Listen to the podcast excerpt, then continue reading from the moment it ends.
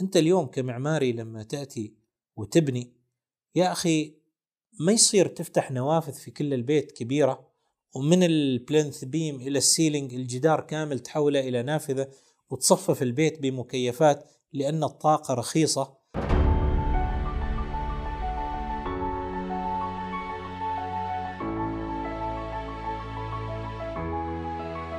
السلام عليكم ورحمة الله وبركاته. معكم محمد النعماني وهذا بودكاست أزد. البودكاست اللي راح يتحدث ويكون معني آه، بكل ما يتعلق آه، بالعمارة والبناء. آه، راح نستضيف في كل حلقة ضيف ونتحدث معه وندردش معه عن واقع العمارة والبناء في السلطنة. ضيفنا اليوم ضيف جدا مميز هو مهندس معماري وإعلامي ونائب رئيس جمعية المهندسين العمانية. آه، المهندس علي بن جعفر اللواتي. نرحب بك ضيفا في بودكاست أزد. حياك الله أخي حمد وشكرا على الدعوة. وأتشرف أني أكون أول ضيف في هذا البودكاست وأحييكم على هذا المشروع الثقافي خصوصا أن يعني المنطقة العربية فيها شح لمثل هذا المحتوى المتخصص في العمارة والبيئة العمرانية والبناء والهندسة عموما. آه، الجدير بالذكر آه، مهندس حالي أنك آه، قد فزت مؤخرا بجائزة محمد صالح مكية للعمارة وأنت أول عماني يفوز بالجائزة هذه حدثنا عن تجربتك ونبارك لك فوزك بالجائزة. شكرا شكرا الله يبارك فيك. والحقيقة جائزة محمد مكي للعمارة هي ليست فقط للمصممين المعماريين حتى أنت كبودكاستر آه، بما أنك تدعم العمارة وتساهم في نشر ثقافة العمارة والدفع بالعمارة إلى الأمام فتستطيع أن تكون ضمن القائمة القصيرة وأتمنى أشوف أشوفك وأشوف البودكاست في الدورة القادمة للجائزة إن شاء الله. شكرا لك مهندس علي. آه، مهندس آه، ممكن نتحدث اليوم عن واقع العمارة في السلطنة. آه، منذ بزوغ فقر النهضة والإنسان العماني يشهد العديد من التحولات والتطورات سواء كانت آه، على الصعيد الاقتصادي والاجتماعي والفكري. والعمارة ليست بمنأى عن هذا التغيير الذي حدث. آه، فالإنسان صار يبحث عن كل ما هو جديد في العمارة من ناحية التقنية من ناحية التصاميم المعمارية. وكان دائما ما يقول لسان حاله إنه يواكب احتياجاته والاحتياجات هذه تتبدل وتتغير. فهل فعلا تغيرت احتياجات الأسرة العمانية اليوم؟ آه، نعم ولا. لأنه الأسرة بشكل عام البيت العماني يعني لما ننظر إلى تاريخ تطور البيت العربي والبيت العماني على وجه الخصوص كان قائم زمان على الحوش أو الفناء في الوسط وما كان عبارة عن يعني فضاء مفتوح يعني كان الحوش يحدد الممر يحدد أيضا توزيعات الغرف الغرف تتصل على على الداخل تنفتح على الداخل. آه، كان يحدد لي التهوية كان يحدد لي الإضاءة. آه، كان الفناء أيضا مكان للالتقاء مكان للعب مكان للعمل مكان للطبخ. وحتى الأعراس وكذا يعني الاحتفالات كانت تتم في هذه الأفنية وحتى شكل المدينة من الأعلى كان متأثر بهذا النسيج من الأفنية اللي تتوسط البيوت.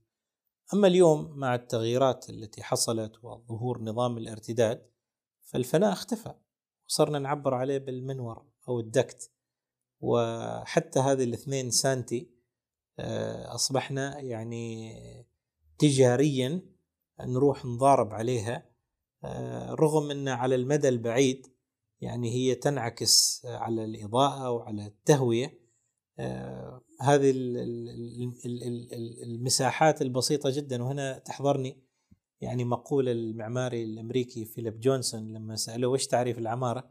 قال العمارة هي فن إهدار وإضاعة المساحات يعني فمن هذه الناحية نعم يعني العمارة في عمان مرت يعني في تغييرات ولكن من ناحية أخرى هي الاحتياجات ثابتة لأنه الإنسان في حاجة إلى مأوى الإنسان في حاجة إلى مكان للعمل إلى متنفس إلى صالة للراحة إلى مكان للطبخ فهي الاحتياجات الأساسية باقية. ولكن طريقة التعاطي معها اختلفت. يعني المطبخ اليوم يعني كان مرتبط بخصوصية المرأة لأنه كانت سيدة المنزل هي مكانها الأساسي ومكان عملها بينما اليوم ثقافة المجتمع تغيرت أصبحت المرأة عاملة. فبالتالي ما عاد مكانها هو المطبخ. حتى المطبخ دوره في آه، البيت تراجع. آه، صرنا نحن يعني نأكل من الخارج أكثر. يعني اليوم كم من الناس تفطر وهي بالسيارة وهي بالمطعم؟ آه، وجبة العشاء غالبا يعني تطلب من الخارج. فهذه يعني غيرت في تركيبة التركيبة الاجتماعية انعكست على التصميم المعماري بل حتى خصوصية المرأة اليوم. ما عادت مثل السابق أنه عندي مجلسين مجلس رجال ومجلس نساء صار يستعاض عنهن بمجلس واحد. فنعم التغيرات يعني حدثت والسياقات الاجتماعية والاقتصادية كانت يعني مؤثرة. وغالبا يعني التغيير يأتي من الجانب الاجتماعي هو الذي يفرض على نفسه على التصميم المعماري. ومن النادر جدا أخي حمد إنه المعماري هو الذي يعني يفرض على المجتمع التغيير. هذه حالات نادرة جدا وقليلة. يعني مثلا في في التاريخ كان هناك المعماري والنحات مايكل أنجلو. يعني ما قبل مايكل أنجلو كانت السلطة الكنيسة هي اللي تتحكم في كل نواحي الحياة. مايكل أنجلو عمل ثورة ففرض المعماري نفسه يعني على على المجتمع. كذلك في مدرسة الباوهاوس لما ظهرت جاء المعماري الألماني والتر جروبيوس. أيضا يعني ظهر وفرض نفسه ولا زالت يعني تأثيراته إلى اليوم يعني باقية في مدارسنا وفي كلياتنا. ولكن طبعا الحكومة النازية يعني هو وجماعته يعني شنت عليهم حملة من الاعتقالات فمعظمهم هاجروا يعني إلى الولايات المتحدة ولكن تأثيرهم الفكري والثقافي بقى إلى إلى هذا اليوم. جميل جدا. واستذكر آه، يعني قصة كنت سمعتها في يوم من الأيام بخصوص آه، كيف قدرة الشركات أو آه، الجهات التسويقية على تغيير احتياجاتنا كأفراد. على سبيل المثال أنا عندي شريحة هاتف وكنت أستخدم يعني في الشهر 5 GB وكنت متكيف على ال 5 GB يعني ففي يوم من الأيام وصلتني رسالة إني حصلت offer ب 20 GB وراح أدفع نفس المبلغ اللي كنت أدفعه سابقا 10 ريال. والله خذيت العرض وشهرين ثلاثة أشهر صرت كان عندي بس واتساب. نزلت الانستغرام السناب شات تويتر وبديت أشاهد أفلام وتغيرت يعني اهتماماتي. بعد انقضاء هذه المدة وصلتني رسالة أخرى إني أنا خلاص ممكن أرجع الباقة القديمة وإذا كنت محتاج هذه الباقة يعني أدفع مبلغ 20 ريال. فقلت راح أرجع الباقة القديمة. فاكتشفت نفسي بعد ما رجعت على الباقة القديمة إن في شيء ناقصني. يعني أنا ما كنت متعود هالفترة الأخيرة صار كذا. ففعلا مثلا رحت آه، ورجعت على الباقة العشرين. هنا القدرة اللي نتحدث فيها سواء كانت شركات التسويق سواء الشركات المروجه المجتمع بشكل آه، يعني مباشر أو غير مباشر صاروا كلهم يعني آه، شريكين في هذا الموضوع. مع الأسف يعني العمارة ما بعيدة من هذا المثال. يعني اليوم نشوف إعلانات آه، شقة في البرج الفلاني بهذا السعر بأحدث ما أدراك يا أخي إنه هذه الشقة فعلا مناسبة لإحتياجات ولمتطلبات العائلة اللي يعني راح تسكنها. أو يأتيك إعلان اليوم أنا عندي تخفيض على الاستشارات وراح أصمم لك واجهة و... طيب يعني لو ما كان كذا أنت ما راح تصمم الواجهة؟ يعني في أحيانا إعلانات آه، تذهب إلى تسليع العمارة والمعماري يتحمل اليوم جزء من هذه الإخفاقات اللي تحصل هو المسؤول الأول لأنه معمارييننا نحن اللي هم يعني يتشكوا من الواقع هم الأساس وهم السبب في كل هذه المشاكل اللي, اللي اليوم تحصل. إذا رجعنا المسكن حق من حقوق الإنسان والمأوى حق أساسي من من من من حقوق الإنسان. المعماري اليوم يستطيع يعني أن يتحكم فيك أنت أخي حمد أنت كيف تجلس على هذا الكرسي وكيف تتحرك من هنا تروح إلى الباب يهندس لك حركتك.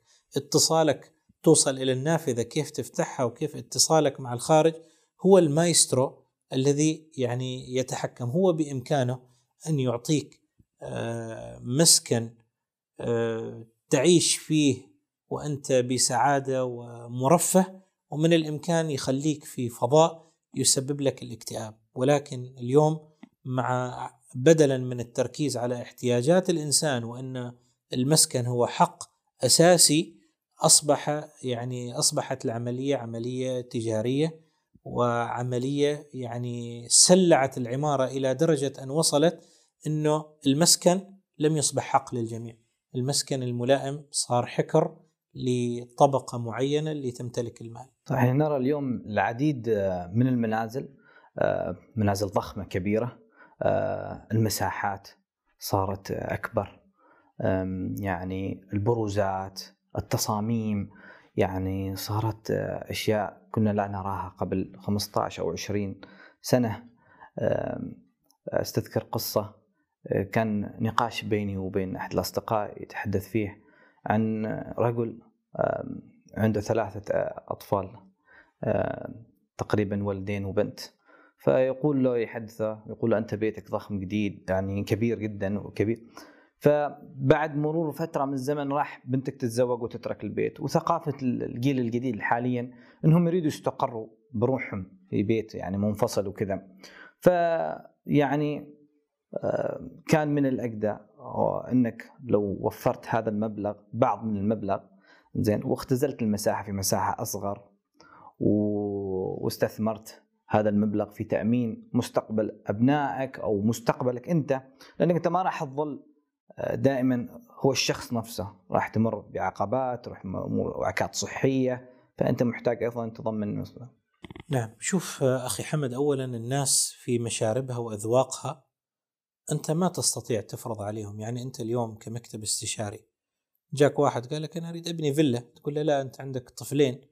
أو بنت واحدة وبكرة بتتزوج وتطلع عنك عيش في شقة أنت ما تستطيع أن تفرض عليه نمط الإسكان اللي يعني هو يرغب فيه. أنت كمعماري عليك تعطي الحلول. هو لازم يعطيك البريف. والله أنا اليوم هذا وضعي. يعني مسألة أنت ذكرت إن تكبر في العمر آه، اليوم بدأت موضة الصالات اللي هي تحت مستوى الأرضية. يعني لازم فيها درجتين ثلاثة على أساس تنزل للصالة وتجلس. بعد فترة من ال... وهذا أعرف يعني أحد يعني من اللي عنده فيلا كبيرة جدا وكلها حتى ينتقل من فضاء إلى آخر عنده درجة صغيرة. استب. كبر فيه العمر اليوم صارت عنده مشكلة في الركب. لا المصعد الكهربائي نافعنا ولا بدأ يحول البيت إلى يعني منحدرات رامبس للكرسي وفي النهاية اضطر يبني غرفة بجانب غرفة السائق عند مرآة السيارة وما استفاد من ذيك المساحة. مع الأسف الشديد نحن أحيانا يعني آه، تغرنا الإعلانات وتغرنا الصور ولا نخطط لاحتياجاتنا ولا نعرف حتى إيش اللي نحن نحتاجه وهذا نحن ما نلوم فيه الناس أيضا لأنه أيضا كان هناك في فترة من الفترات صارت في وفرة. الأراضي صارت متوفرة 400 متر 600 متر. وتعال ابني فيلل فيلل كبيرة وبيوت واسعة. وما عندنا ثقافة أنه أنا البيت ينمو معي مع نمو احتياجي وزيادة احتياجاتي. يا أخي ما الذي يمنع اليوم أنت تبني بيت أرضي ولكن أنت تصممه لعدة يعني طوابق. بل حتى الطابق الأرضي هذا ينمو أفقيا معك مع زيادة آه، احتياجاتك. وأيضا لا أستطيع أن أحط اللوم على المالك يعني بنفسه لأنه طرق التمويل اليوم يعني مرهقة. ما من الإمكان أن تأتي تقول لي أنا راح أمول على مرتين لأن هذا التمويل غالبا يكون أغلى شراء يقوم فيه الإنسان لطوال عمره فيجلس 23 سنة مديون. لما يأتي اليوم مرة ثانية يريد يوسع يحصل إنه والله نسب التمويل كبر فيك العمر انخفضت. ففي عوامل أيضا يعني تجبره. نحن محتاجين إلى إعادة النظر يعني في في هذا القطاع بشكل جذري. الرأسمالية يا أخي استحكمت فينا. بدل لا ننظر إلى أن المسكن حق أصبح المسكن اليوم عبء. يعني الواحد يجلس 23 سنة يبني يدفع قروض لتمويل أبسط حق من حقوقه. وبعدين يضطر ينتقل من المسكن إلى مكان العمل يمول سيارة ويعيش في زحمة وفي دوامة وانقضى عمرة في حق بسيط هو من من أبسط يعني حقوقه. فلا أستطيع أن ألوم المعماري بشكل يعني كامل وإن كان هو يتحمل ولا أستطيع أيضا أن ألوم المالك يعني بشكل هي هذا التدافع راح يبقى. السؤال يعني اللي يطرح نفسه في هذا اللحظة الحين أنا كمقبل على البناء كيف أعرف احتياجاتي معماريا؟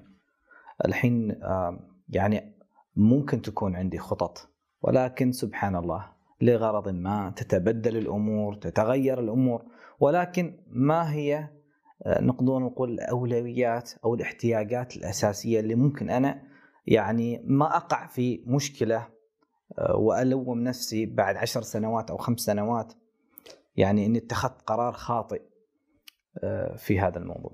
نعم. هنا أعتقد يأتي دور المعماري، الدور الحقيقي للمهندس المعماري. الناس تظن إنه أنا بروح عند المهندس المعماري سوي لي دور وزع لي أربعة غرف و أنتج لي خارطة لا لا ما هذا دور المعماري يعني المعماري يعني لازم يجلس معك يفكر معك أنت قلت عندك ولدين ذكرت المثال كم ناوي تنجب أكثر آه، طريقة تربيتك يا أخي لأبنائك. وين جلوسهم على أجهزة الكمبيوتر؟ آه، كيف تحبوا أنتم مثلا آه، ساعات العمل؟ آه، بعد ما تنتهي هل عندكم تجمع عائلي؟ آه، على أشعة الشمس تجلسوا تاخذوا الغداء يعني ومطل الجلسة على الحديقة؟ هذه الأسئلة اللي المعماري من خلالها راح يساعدك على يعني أن تقف على احتياجاتك وهي إيش هي الهندسة أصلا؟ يعني هي ليست مسألة الجمال موجود ولكن هي مسألة أنك أنت توجد حلول. آه، التخصصات الهندسية هي عبارة عن سلسلة من العمليات المنطقية. حتى لما كنا ندرس هندسة معمارية إيش كان يقول الأستاذ في استوديو التصميم؟ يقول لك حل التصميم هذا أعطيني حل. يعني في مشكلة تحتاج أن توجد لها توجد لها حلول. بعدين تأتي مسألة يعني تركيب هذه الفراغات مع بعض وين تتمفصل وين تتقاطع وين يعني آه، طريقة الانتقال آه، اللي نحن نسميه السيركيليشن هذه هي مرحلة لاحقة ولكن أعتقد أن الجلوس مع العميل وتفهم العميل وثقافته ومن أي بيئة جاء وإلى يعني إيش الحياة اللي هو يطمح لها هذه هي الأساس قبل لا أبدأ أراوي الصور وأفتح لك كتالوج وشوف تريد إسلامي ولا كلاسيكي ولا عماني ولا. جميل جدا جميل جدا. آه، اليوم ما في طاولة تخلى من نقاش وموضوع آه، العمارة المستدامة. آه، المفهوم السائد عن العمارة المستدامة أو هو مجرد يعني شيء مكلف دائما يربطوا بالتكلفة البنية الخضراء والبيت الأخضر البناء الأخضر عفوا. ف وش مفهوم آه، المهندس علي من العمارة المستدامة؟ آه ذكرنا قبل شوية أنه العمارة حق. الاستدامة جاءت لحفظ الحقوق. آه لأن الاستدامة فيها أربعة أركان. هي ثلاثة أركان رئيسية. البيئة والاقتصاد والمجتمع. في بعض النظريات أضافت ركن رابع اللي هو الثقافة. ولكن إذا أي مشروع أخل بواحدة من هذه الأركان الثلاثة ما يسمى مشروع مستدام. أعطيك مثال. لو كان أنت عندك اليوم قارب صيد وتطلع تترزق وتصيد وتنافسك جرافة وتجرف كل أنواع الأسماك الكبيرة والصغيرة وتضرب البيئة البحرية في مقتل وبعد ما تحقق هذه الشركة الأرباح تجي تقول نحن عندنا برنامج برامج CSR ومسؤولية اجتماعية. راح نتبرع لك بقارب حديث بمحركات. ما أنت ما بقى لك شيء تصيده يا أخي في البحر. هذه ما استدامة. أنت بعد ما دمرت الحين جاي تقول لي مسؤولية اجتماعية؟ وبعد ما حققت الأرباح آه، من يعني آه، رفعت مبنى وتحط لي شوية ألواح شمسية أنت شوف كمية الأضرار أنت اللي ألحقتها قبل لا تسمي نفسك آه، كمشروع مستدام فللأسف أصبحت الاستدامة يعني اليوم كلمة فيها يعني حد كبير من الابتذال الحقيقة يعني وصارت تسوغ يعني تحتها مشاريع تمرر وتسوق لها بعناوين هي أبعد ما تكون عن الاستدامة. الاستدامة جاءت اليوم أنت وأنا وهذا الجيل يحصل على حقه الأساسي في الرفاهية أني أعيش وأنا مرفه ولكن بما لا يخل بحقوق الأجيال الأخرى. أنت اليوم كمعماري لما تأتي وتبني يا أخي ما يصير تفتح نوافذ في كل البيت كبيرة ومن البلينث بيم إلى السيلينج الجدار كامل تحوله إلى نافذة وتصفف البيت بمكيفات لأن الطاقة رخيصة و وهذه الطاقة أصلا منتوجة من من من كهرباء محروقة وبالتالي بعد كم سنة عندنا أزمة في الغاز الأجيال الأخرى ما تحصل حقها إلى إلى إلى هذه الطاقة.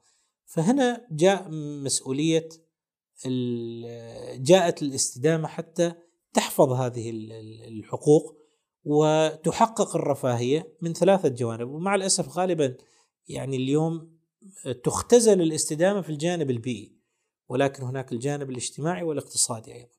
جميل، إلى أي مدى ممكن تنفيذ آه، الاستدامة في المباني اللي نشوفها نحن في بيوتنا في بناياتنا في عمايرنا آه، اليوم اللي نلاحظه إنه في جاب كبير ما بين آه، ما يقال عن الاستدامة والعمارة الخضراء وما يحدث في واقعنا. لا من قال إنه يعني شيء ما ممكن تنفيذه.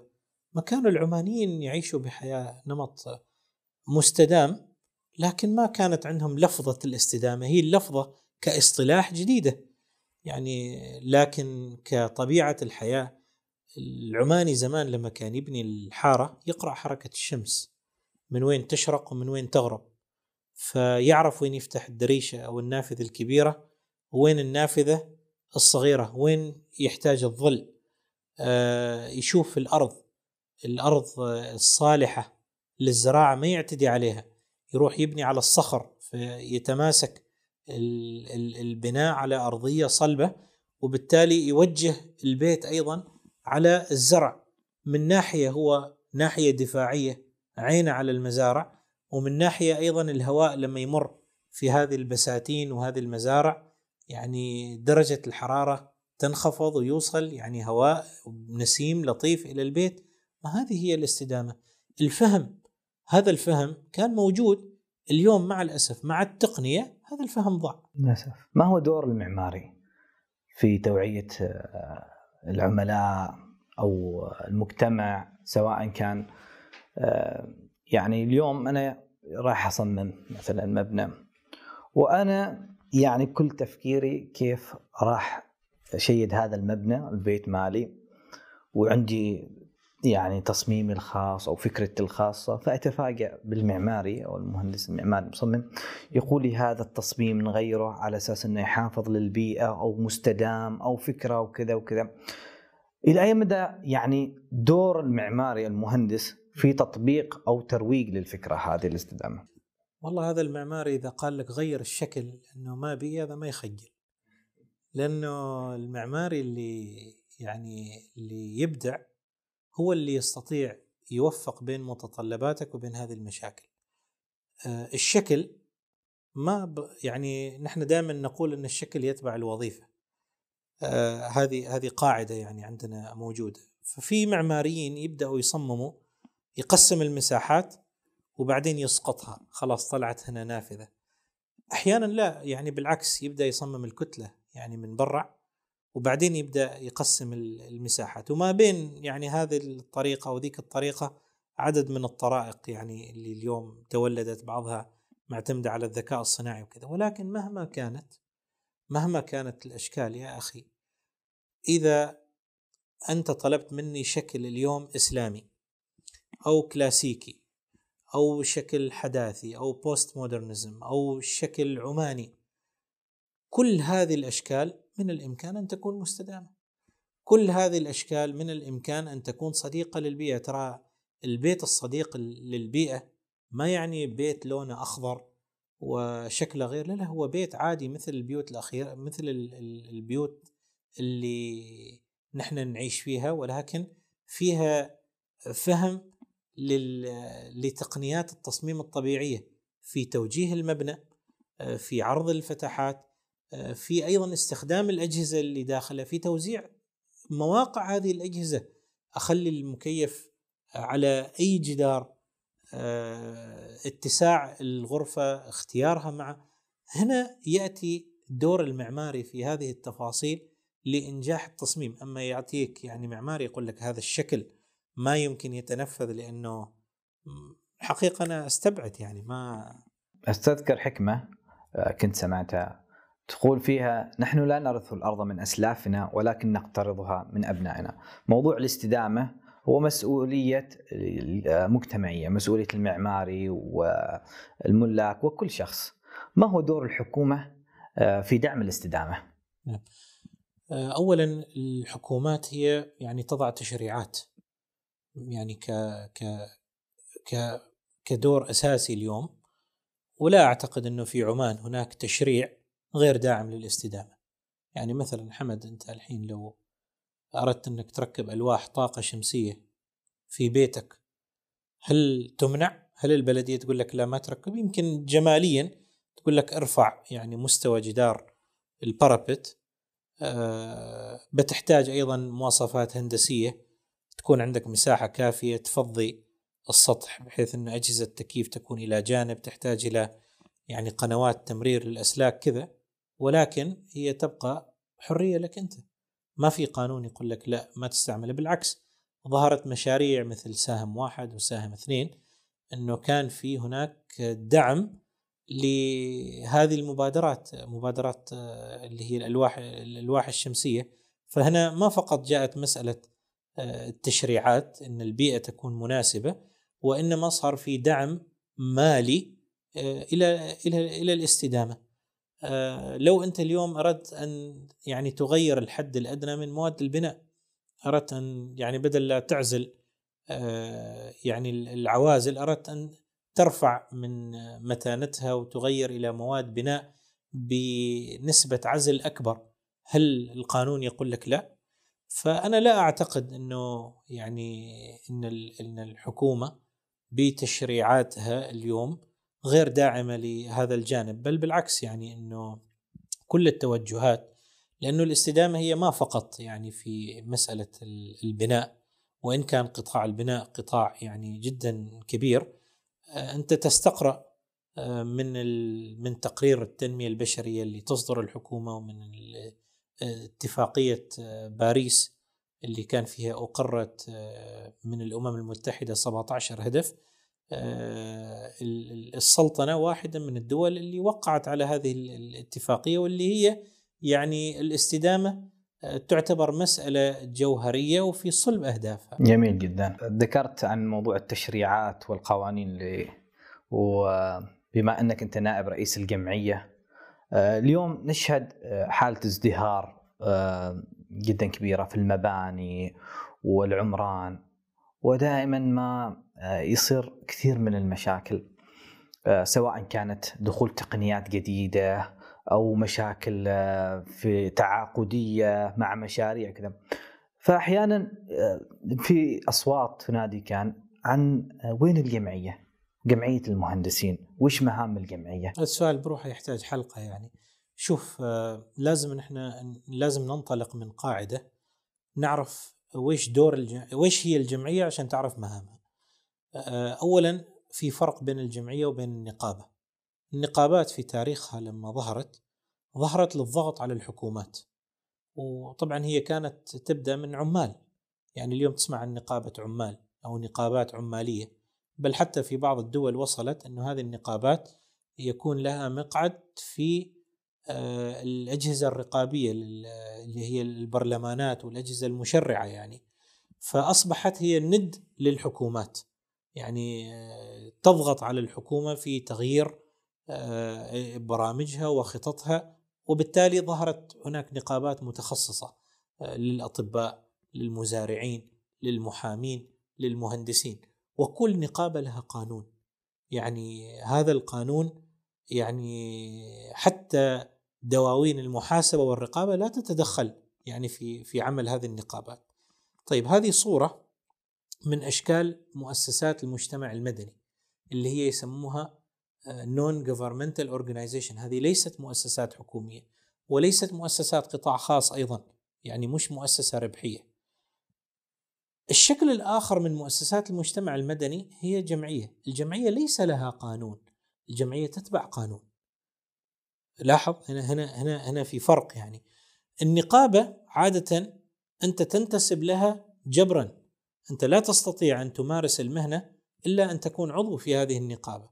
بينما الجمعية لا الجمعية الانتساب لها أمر تطوعي لأن الجمعية هدفها اجتماعي هدفها ثقافي. يعني ناس أو مجموعة لهم مصالح مشتركة وأهداف مشتركة يجتمعوا ويتبادلوا فيما بينهم الرؤى الأفكار. طبعا ممكن تكون جمعية تجارية تجارية ليس بمعنى أن في أرباح.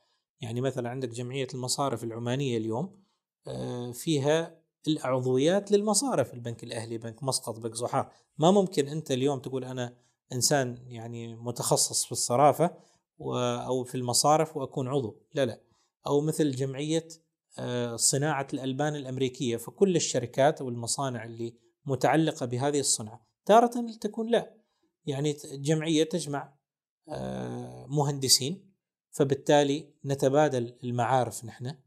تكون عندنا محاضرات تكون عندنا مؤتمرات تكون عندنا ندوات لأن اليوم ما يكفي إن أنت عندك مؤهل شهادة أو رأس مال يعني أو رصيد في البنك حتى تمارس المهنة. اليوم العلاقات وشبكة العلاقات تلعب دور كيف تجيب الشغل.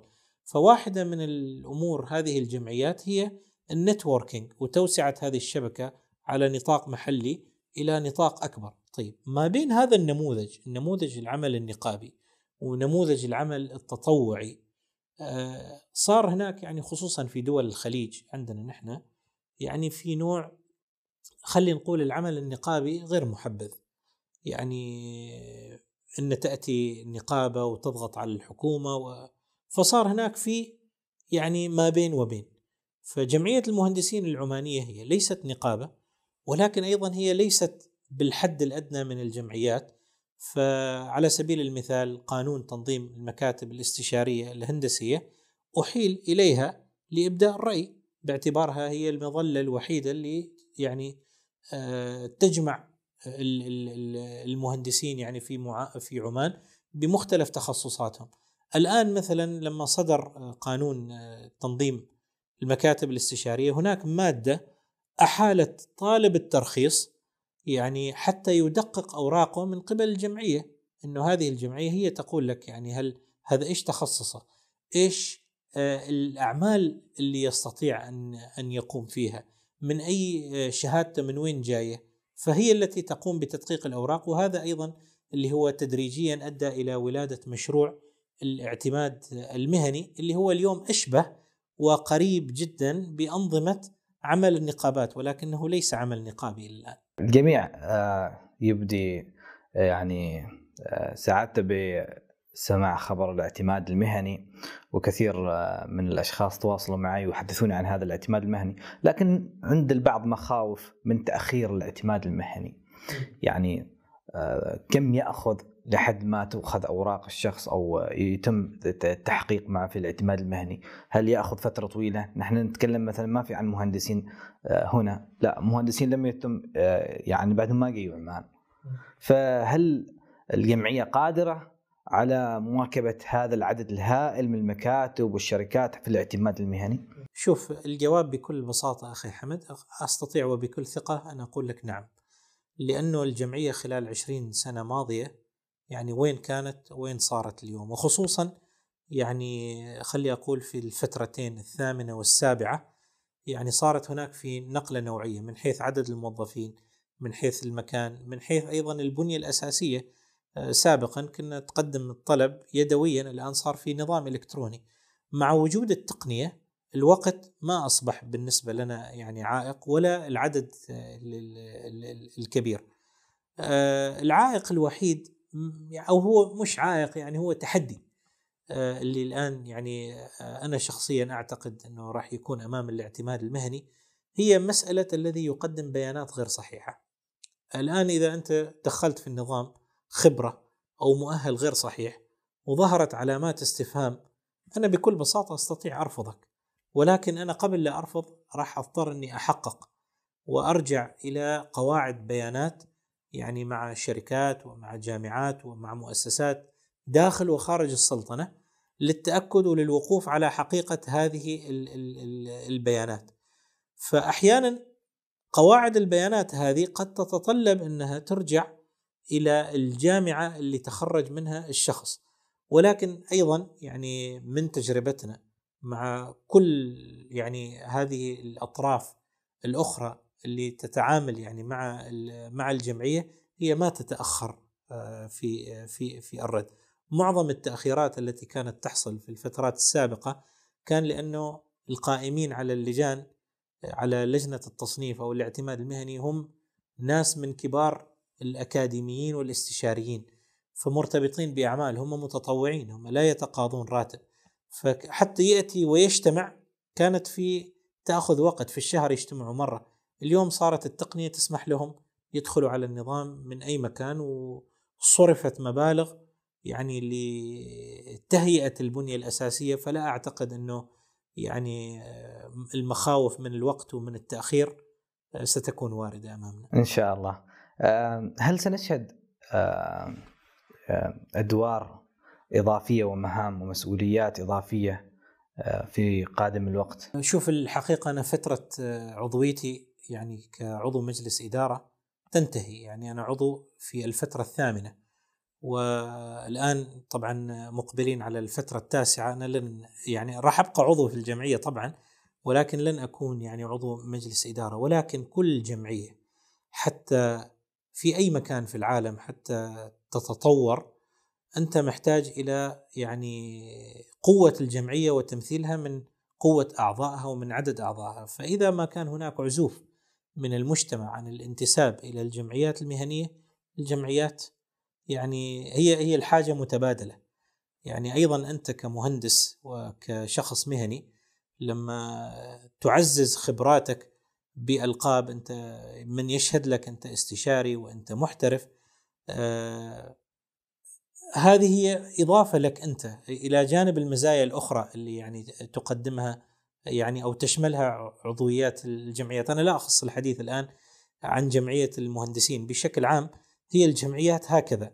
آه، نحتاج إلى الأعضاء والأعضاء يعني يحتاجوا إلى إلى الجمعيات.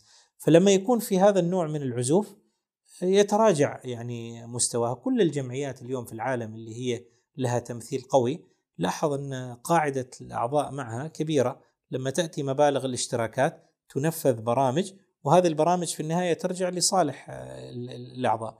ولكن في جمعية المهندسين العمانية على الخصوص مما أنا لمسته من الاستراتيجية اللي أطلقتها الجمعية وخطة عملها نعم يعني هناك في توسع إن شاء الله يعني قد يعني يرى النور في التعاون مع الجهات الأكاديمية بل حتى مع المؤسسات خارج السلطنة يعني الجمعية في الدورة الثامنة استضافت آه، المؤتمر العربي الهندسي اللي هو بتنظيم اتحاد المهندسين العرب. آه، استضافت المؤتمر الخليجي من من اتحاد المهندسين الخليجيين. استضافت الدورة العاشرة لجائزة التميز أضف إلى علاقاتها مع الهيئات هيئة المعماريين العرب ولجان دائمة وجمعيات أيضا جمعية الطاقة. آه، فهذه كانت تخلق عدد من البرامج على مستوى الدولي تستقطب إلى السلطنة ويستفيد منها المهندسون الأعضاء والمنتسبون إلى إلى الجمعية. نتمنى إن شاء الله كل التوفيق آه، للقائمين على الجمعية من إدارة وأعضاء وموظفين بإذن الله. آه، مهندس علي كيف ترى واقع البناء في السلطنة الحقيقة يعني قطاع البناء نحن بدينا نتكلم عن العمارة أنا دائما أقول للناس نحن ما عندنا مشكلة عمارة في بلدنا عمارتنا جميلة وبلدنا يعني كل حد يشهد إنها بلد ذات هوية وقصة عمارة لمئات وآلاف السنين ولكن عندنا مشكلة في البناء.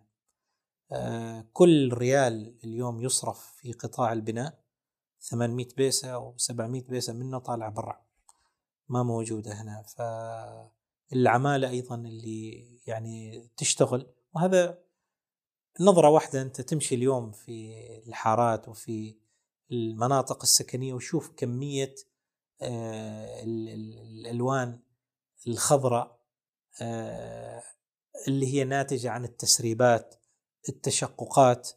يعني تعطيك دلالة إن هناك في عندنا مشاكل في في في التنفيذ. عندنا آه، مواد البناء اللي اليوم يعني موجودة تحتاج إلى دعم. حتى يعني نحقق آه، موضوع الاقتصاد الدائري وغيره. فأعتقد إنه الواقع اليوم غير مرضي ونحتاج إنه إلى وقفة إلى هذا القطاع وهو واحد من أكبر القطاعات آه، اللي يعني ينفق عليه واللي هو يشكل بنية أساسية لجميع القطاعات. ما في مستشفيات ما في ملاعب ما في وزارات ما في مكاتب ما في مولات محلات.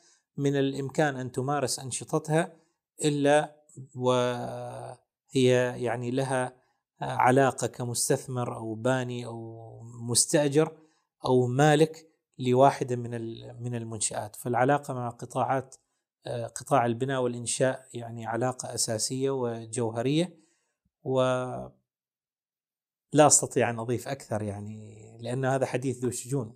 صحيح. آه سعيدين جدا. آه بالحديث معك مهندس علي.